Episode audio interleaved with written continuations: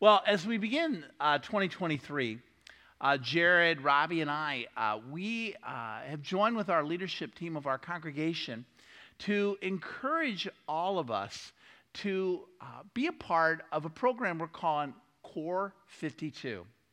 And in sermons, in small groups, and in devotional readings, we're really wanting to, to engage in deepening your biblical um, experience, uh, how you engage in the scripture.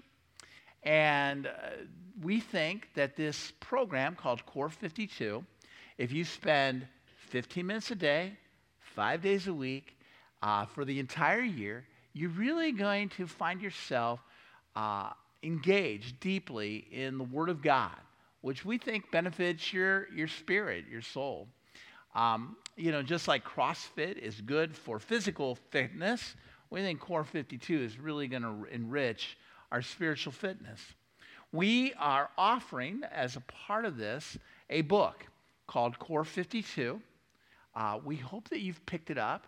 We ran out last week, so if you waited until after the service last week, you went to the office window, they had all sold out. However, we did buy a big batch and it came in this week.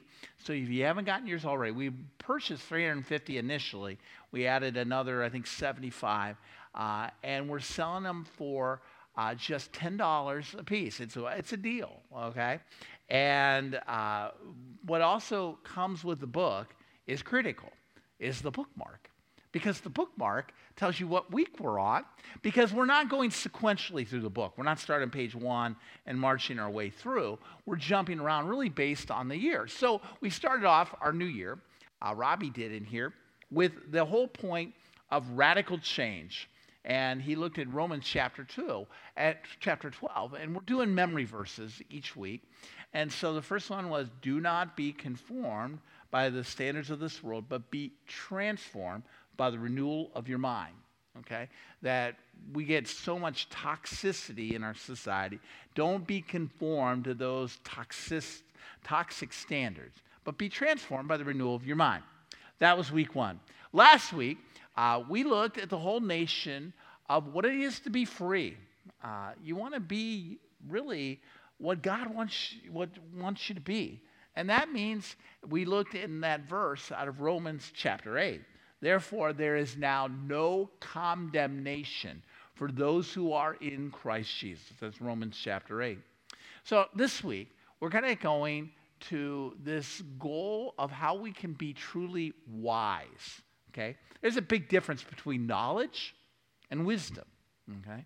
How is it that we find real wisdom that God wants to bless our lives with? So, uh, that our memory verse is going to come out of Roman or Proverbs chapter one, uh, verse seven.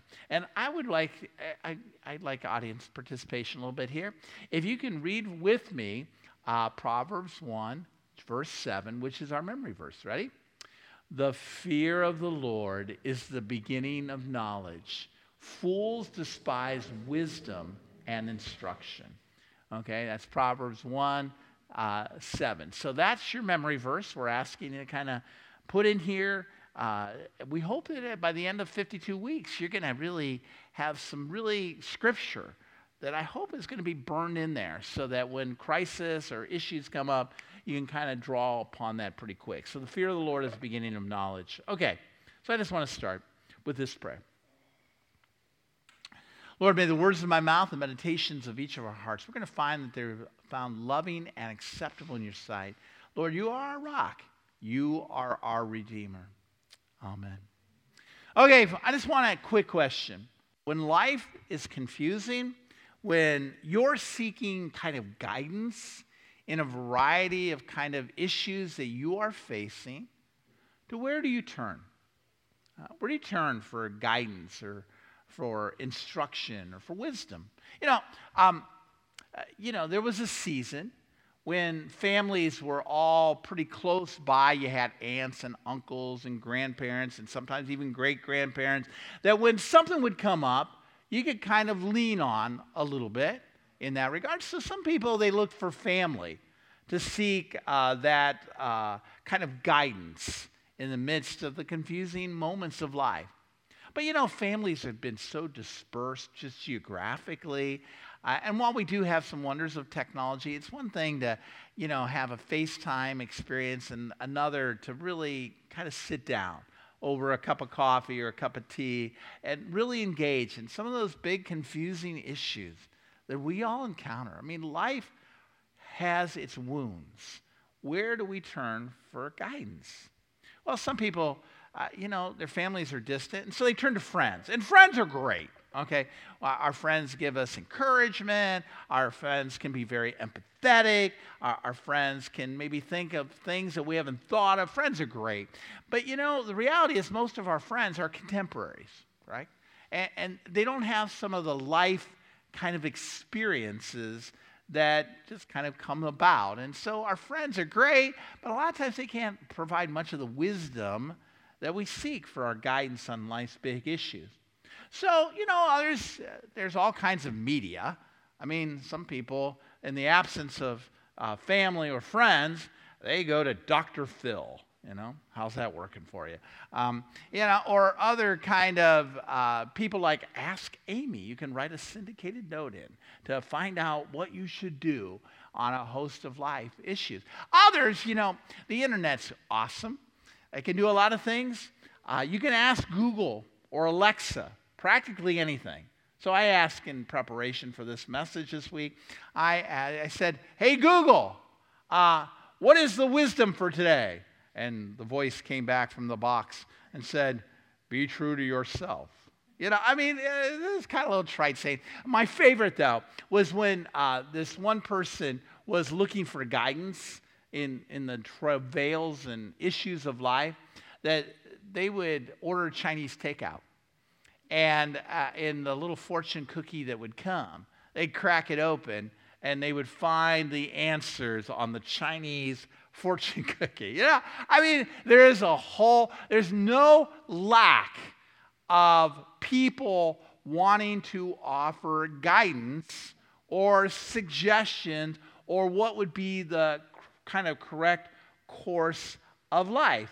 I mean, there was a season when you wanted answers, you'd go to the reference library, the reference librarian. But you know, nowadays, all of our kids, I mean, they can pull in their pockets almost the answer to anything. If you don't have it on your phone, you can just ask your smart speaker, you know, what's the answer to this? There's no lack of knowledge. Just a quick question or a quick um, survey. I'm old, you know, um, I'm looking around, I'm nearly one of the oldest ones here in the room. But um, uh, I, when I was growing up, a TV show that meant a lot to me was Cheers, you know. Um, uh, the show said, Everyone knows your name, okay? And uh, one of the uh, most uh, well known figures of Cheers was Cliff Clavin. You know, he was the mail carrier. And Cliff knew everything. He was the repository for every useless bit of trivia known to humanity, right? I mean, he just could spout it off. I mean, long before Google, long before Alexa, there was Cliff. And Cliff had a high IQ, okay, intelligence quotient. But, you know, we all quickly discern there's a big difference between IQ and EQ. EQ is emotional intelligence, emotional quotient, what maybe others might in an earlier age call wisdom, okay? To be able to read the room well. Uh, we all know people in our lives, they're really smart, okay? You put them on uh, the scale and they could test out of anything. But you know, they make still poor choices. You choose poorly. and what is the difference between intelligence and wisdom? Well, you know, I think the Bible, I think, gives us a lot of guidance in that. Um, you know, the Bible has a whole set of what are called proverbs, and these proverbs are time honored. They really are what I call God inspired. Time honored, God inspired. And, and, that's really what we're going to be kind of looking at uh, on our focus today. And so I put a quote up um, uh, by Mark Moore, the, who wrote Core 52, which we're working from. And he said this Wisdom in the Bible is the ability to practically live out God's truth in a way that brings health to you, to your family, and to your community. That's what wisdom is practical, okay? Uh, uh, live out God's truth in a way that is in there. Okay, so as you turn to the scripture, you turn, look into the Bible, you will see uh, that there is this really search to be in line with wisdom. The Hebrew word there is chokmah, uh, and chokmah is often personified as a woman, actually, as a kind of lady wisdom.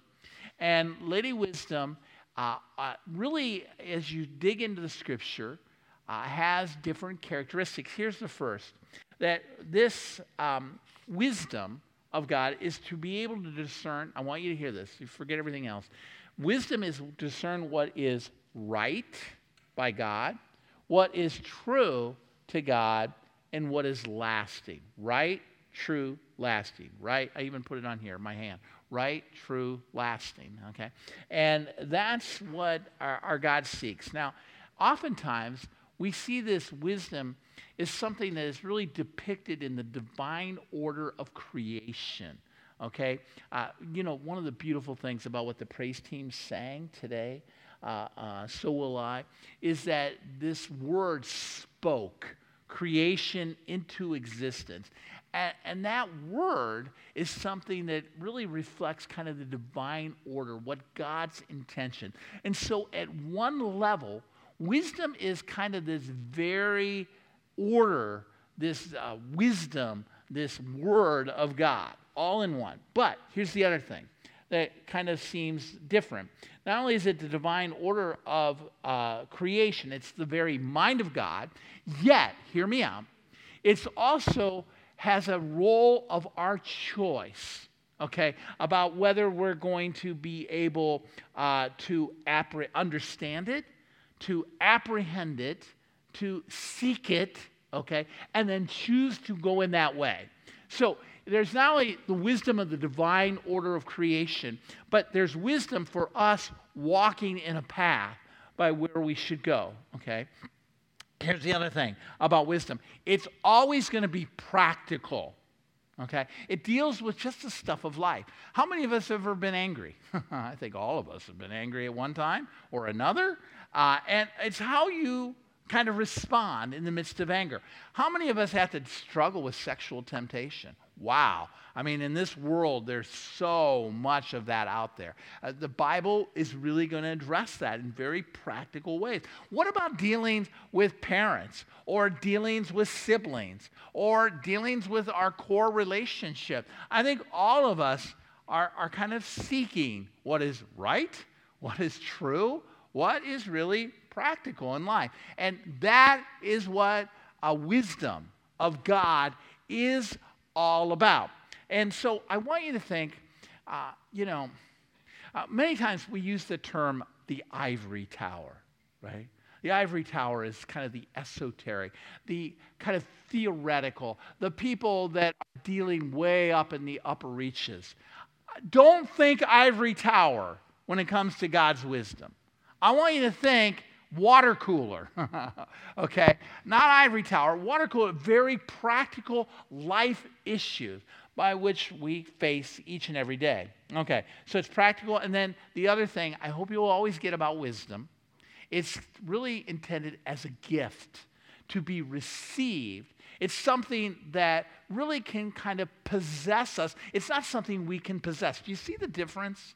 When we possess it, some we can go out and grab it and contain it and hold it. When we have something possess us, it comes all over our beings, okay? And so I want you to see this wisdom is what possesses us rather than what we can kind of hold on to, that what we can clutch and grasp. Uh, that's that sense of what it is. It's not something you can earn, it's really what you can receive. Okay? That's biblical wisdom and uh, really what it can uh, do for us. Now, here's the thing that um, uh, in the midst of how we are to live right, true, um, lasting, right, true, lasting, the core piece of the puzzle of the wisdom of God is found in that verse we just read. Okay? The fear of the Lord is the beginning of knowledge, okay? Uh, fear of the Lord is the beginning uh, of knowledge, and fools despise wisdom and instruction.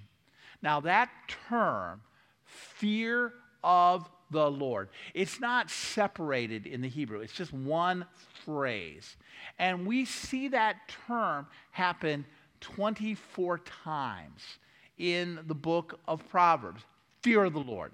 Now, many of the times, this is a rather off putting phrase. Uh, especially maybe you grew up in a church and you know uh, you need to fear god because you're going to burn and he's going to smite you and he's going to strike you down. Uh, there is that sense of you know anxiety and dread. And that's oftentimes how we associate fear. I want you to kind of think of it in a different term because the Hebrew concept is much more in the sense of reverence, respect, and awe. I want to say that again. Fear of the Lord is about respect, it's about reverence, it's about awe. In other words, that there is a God, and guess what? You're not it. You're not in charge. There is a Savior, and you ain't Him okay? That all these sense that there is something far bigger than what you can contain in your narrow little box. God blows the doors off of while you want to control God. Okay, so what I hope you get a sense is first of all, this fear of the Lord is, is something that is really about reverence, about awe and respect. And uh, how many of us, especially if you have a few years on you. You can see that without respect, how things just fall apart, right? I mean, in schools where you don't have uh, children respecting their teachers, where you don't have parents expect, uh, respecting administrators, where you don't have uh, a sense of respect for any form of authority. And so subsequently, I think just chaos begins to occur. And so, what God is really saying is that if you want to get in the very mind of God, you got to cultivate reverence, respect, and a sense of awe. There's something bigger than your little box that you can contain uh, in your life. Now, you know, honestly, this concept of fear of the Lord, it's not very popular today. We want to be our parent, we want to be our children's buddy, you know? uh, I've got all these uh, parents that want to be their kid's buddy. And I'm like, your kids don't need a buddy. They need a parent. They need somebody to step up and be a sense of where they have respect for, where they have a sense of guidance from. And, and so, fear of the Lord, I think, is something that is really clear. The trouble happens when you do not cultivate reverence, respect, and awe. So, it's not to be a tyrant. Instead, it's to be in God's goodwill. I love what Eugene Peterson says, and the quote I put up there. Fear of the Lord is not studying about God, it's rather living in reverence before God. We don't lack so much, we, we don't so much lack knowledge, we lack reverence. For fear of the Lord, nurtured in worship and prayer, silence and quiet, love and sacrifice, turns everything we do into a life of breathing God. so, I want to kind of end with a sense of uh, some kind of what I call the advantages of cultivating fear of our life, fear of the Lord in our lives. This comes right from Mark Moore's book that I'm asking you the chapter to read this week. And what Mark Moore says, first of all, when we cultivate fear of God, fear of the Lord, it actually sparks a friendship with God. It's an ironical thing. But he talks about how in Psalm 25, um, or I'm sorry, in, yeah, Psalms 25, verse 14, we read this uh, passage of Scripture as I finally turn to it. Uh, it says here, Psalms 25, verse 14, the friendship of the Lord, you hear that? Friendship with the Lord is for those who fear him, and he makes his covenant known to them.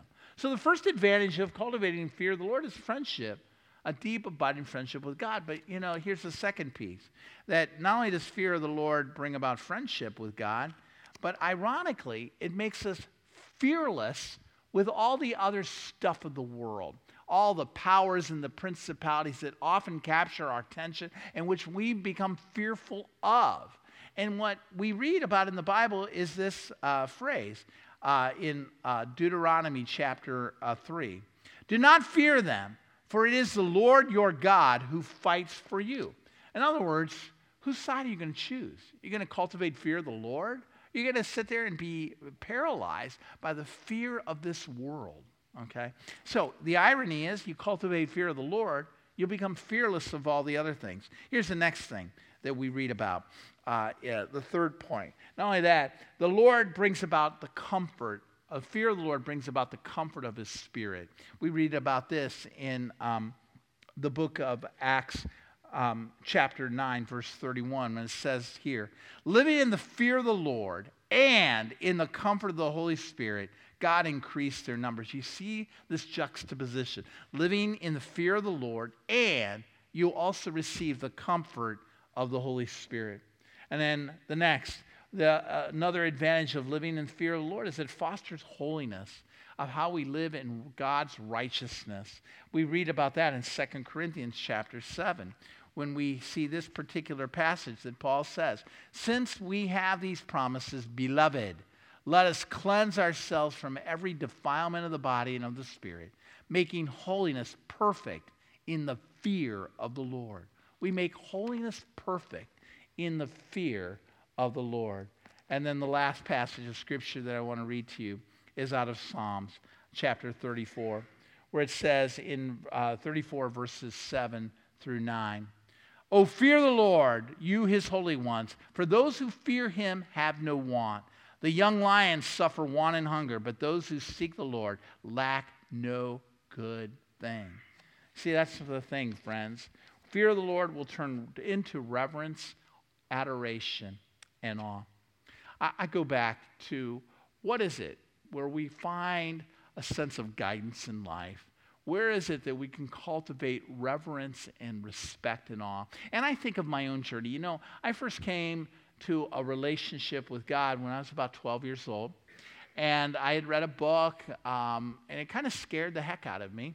Uh, because, you know, I had all these images of kind of what it was like to be in hell and uh, the fires of hell. And you know, it, you come to a point where you kind of turn to God out of sense if I don't, there's going to be consequences. But you know, the irony is is that as time marches on, it moves less from the consequences of really going the ways of the world. Uh, and it goes more into the fruitfulness of what's to be right, true, and lasting with God, what is real wisdom can be uh, about. And uh, I tell folks that I hope that as time marches on, each and every one of us, as our, we mature in the faith of Jesus Christ, we can have a truly sense of adoration, a sense of reverence, of respect for the authority of God. And when we do so, our life gets so much better. I think we can all see what damage occurs when there is no respect, when there's no reverence, and how boring when there's no awe and reverence to God. Uh, when we cultivate it, we are all much better. And um, I want to just end with, uh, you know, how fear the Lord is something that is a gift. And, and, many of you may know the story of John Newton. John Newton was a slave trader in Britain, in England, uh, in the 1700s. He owned a slave ship. But at some point, he had a real conviction of how his life turned around.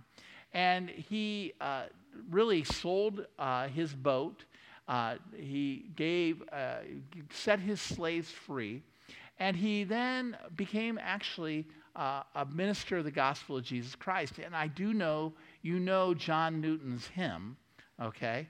It's called Amazing Grace. And I'm pretty confident I can say, Amazing Grace, how sweet the sound, it saved a wretch with, by me. I once was lost, but now I'm found, was. But now I see, right? You know it. Blind, but now I see. And, and we think of this amazing grace that God provides for us. Do you know the second line, second stanza? Twas grace that taught my heart to what? Fear. and grace my fears relieved. How precious did that grace appear the hour I first believed. And so, my friends, I hope that all of us, uh, as we're going through this discipline of learning God's word, that all of us can cultivate fear of the Lord is the beginning of knowledge. Let's pray.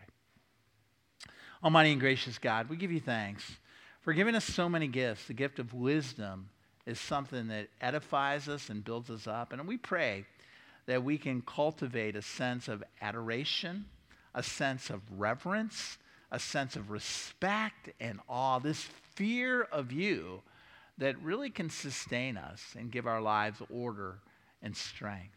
Something that's lasting and true and real. We love you, Lord. We need you. In Christ Jesus' name we pray. Amen.